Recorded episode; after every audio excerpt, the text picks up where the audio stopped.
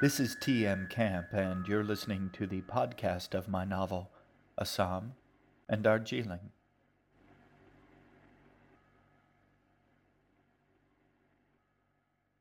Book 4 Coming Home. Chapter 18 There was a commotion further up in the line. Assam could hear voices rising and falling. A ripple of anger spread quickly back towards them at the end of the line where they were waiting with their mom. His mother clutched at his arm, still so lost in that place. What's happening? Before Assam could answer, the crowd parted in front of them, and a tall man in a dark suit strode forward. It was the boatman. It was Charlie. He did not greet them, did not even nod. You might have just come to the front. Saved me some trouble. Assam could feel everyone staring. Sorry. The boatman sniffed and made a show of looking at his watch. We're late now as well. Sorry, Assam said again. Well, be sorry on your own time. He turned back the way he had come. Let's get moving. Assam could feel anger and confusion bubbling up from the people around them. Come on, he muttered, pulling his mother by the arm. Where are we going? She stared wildly around her, almost frantic. The black man gave them a sour look as they passed. Looks like you're going home, lady. Come on, Mom. Assam kept her moving. G, miraculously, stayed silent as she clung to their mother. They pushed their way to the front. Assam tried not to look at anyone along the way, but more than a few people had choice comments for them as they passed. Charlie was just stepping into the boat when they got there. Come along, boy. I can't hold the tide, not even for you. Assam resisted the urge to apologize again. He led his mother and sister up on the dock. The boatman, somehow managing to stand straight as a ramrod in the bobbing boat, held out his hand. Assam stared at him for a moment, then remembered. Oh, yeah, right. Sorry. He hesitated a moment, no idea what to do, and then, carefully, he raised his hand to his mouth. There was something heavy there, under his tongue. He wondered why he hadn't noticed it before. He spit it out into his hand. It was a coin, golden and bright. It was heavier than he expected. He handed it to the boatman. The boatman took it from him with distaste, inspected it, and nodded before handing it back. Assam accepted it and wondered what to do with it. He felt weird putting it back in his mouth, but he didn't want to lose it. Carefully, he slipped it into his pocket, watching as the boatman inspected his mother's coin. The boatman took her arm and helped her into the boat. Be careful, Mama, G said. Ooh, their mother said as the craft tilted and bobbed under her weight. The boatman helped her sit down on one of the narrow benches. Next, he said to Assam, helping him across. The boy sat down next to his mother. You okay? She nodded. I'm so sleepy, though.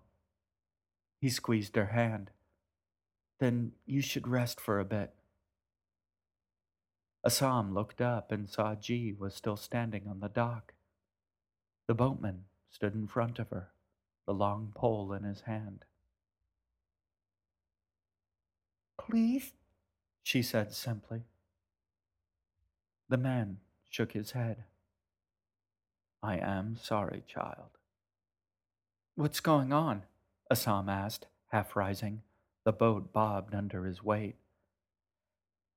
Can't I just. G began to say, but the boatman lifted his pole and dipped it into the water. Hey!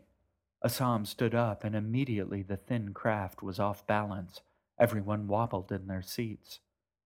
Young man, the boatman said as he cast off the tether that bound them to the dock, if you do not take your seat, then I will be forced to. Gee! The boat wobbled, and Assam had to sit down again to keep his balance. His sister took the man's sleeve in her hand. Farah said it was okay. She said you'd help. The boatman pulled his arm back. I am sorry, but she doesn't make the rules. G tried to look defiant.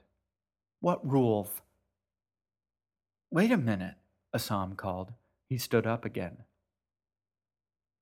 Do you have a coin? The boatman asked G. Do you have your coin? What's going on? Assam's mother asked. Where's Julia? She clutched at Assam in desperation, throwing him off balance. He stumbled against a few of the other passengers, apologizing. Do you? The boatman asked again. Gee? Assam said. What's wrong? Because I don't think you do. The boatman spoke grimly, like someone accustomed to giving people bad news. But if you do, I will be happy to be wrong. He held out his hand and waited. G stared at him for a moment. Slowly, she dug into her pocket and produced something, laying it in the center of the man's upturned palm. It was a coin, of course, and it was hers. Once it might have been gold, might have shone like the sun, but now it was a blackened, ruined thing. Whatever forces had destroyed Juniper had done the same for her coin. The boatman pursed his lips. Hmm, I am sorry, my dear. He handed it back to her and raised his pole once more. Wait, Assam shouted. His mother began to wail like a child. He stood up and clambered over to the side of the boat shoving his way through the crowded rows. Gee! He reached out for her as the boat drifted from the dock. She was just a few feet away, nothing but bright water between them. I'm so sorry, she told him. It was the only way I could think to stop him. I didn't know. Who? Assam saw it suddenly, all in a rush a jumble of images tumbling from her mind to his. He shook his head. No, there has to be something we can do. Five feet away, then six. The boat was moving. The current had caught it. Let me go back, he turned to the boatman. I want to go back. The tall man looked down at him reluctantly, considering. No, G called.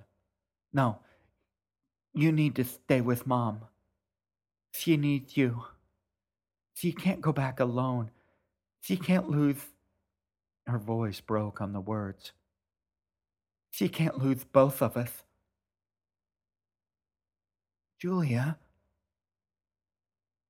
Then he heard his mother sobbing behind him. He looked at his sister, ten feet away now maybe more, so small and alone on the dock. Don't worry, she said, trying to smile. I'll be okay. He wanted to throw himself in, to swim back to her, to rescue her the way she had rescued him, but his mother was crying. He nodded and went and sat back down. They were far away now, the water was so bright he couldn't see if she was crying. He was. His mother clutched at him, her fingernails digging into his arm. He winced in pain. Around them, he could hear the other passengers murmuring. Smaller now, he could barely see her on the dock, bright light bouncing off the water into his eyes. There was a sharp pain in his arm. He looked down to see something sticking out of it a patch of gauze, a tube leading off. The voices around him, louder now. He looked back, looked for her, but all he could see was light. We're losing her, someone said. Commotion, footsteps hurrying. He shouted, calling her name. He tried to sit up, but gentle, firm hands laid him down again. He rolled his head to one side and saw his sister's face just a few feet away. She was looking at him, her eyes locked on his. So much to say he could not speak. Her name would not come loose from where it had stuck in the back of his throat. People swarmed all around her, all voices and machines. Slowly, she smiled at him. Her teeth, not one of them missing. He tried to shout, tried to reach for her. A hand closed around his, strong and warm.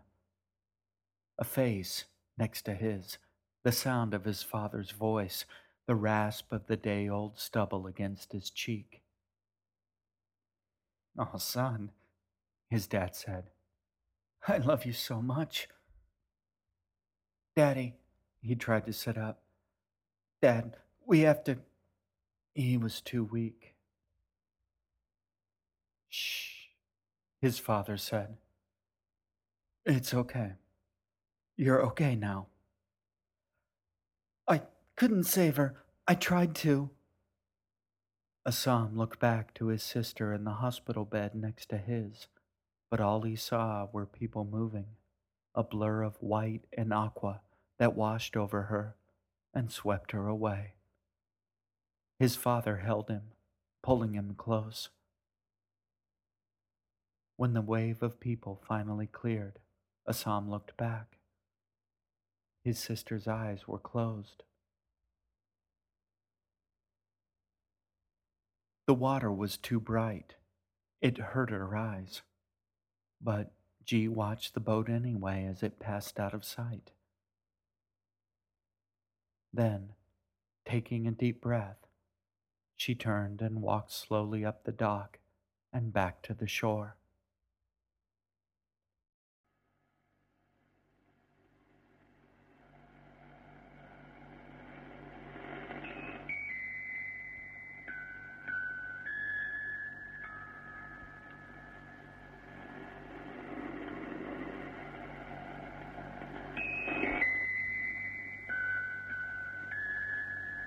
You've been listening to Assam and Darjeeling, written and read by the author, T.M. Camp. A new chapter from the book is available each week, free to download at the iTunes Store. To find out more about Assam and Darjeeling, to read my weblog, or to send me your questions and feedback, visit my website at tmcamp.com. I hope to hear from you. Thanks for listening. I'll talk to you soon.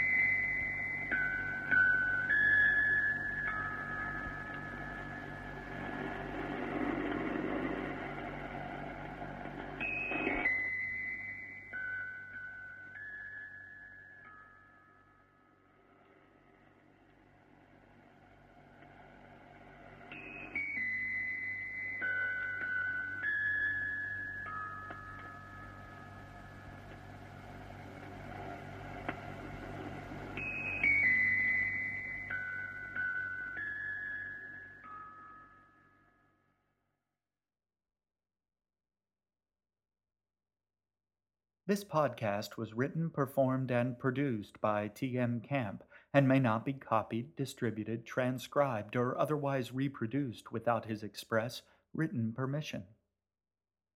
Please direct all inquiries to the attention of the author at www.tmcamp.com. If you are unable to access the internet, spread a thin layer of peanut butter over a slice of whole wheat bread Sprinkle it with unsalted sunflower seeds and place it on the sill of any second story window in your home. When the blue jay arrives, whisper your request to her. She will pass it along. If you live in a home with only one story, move.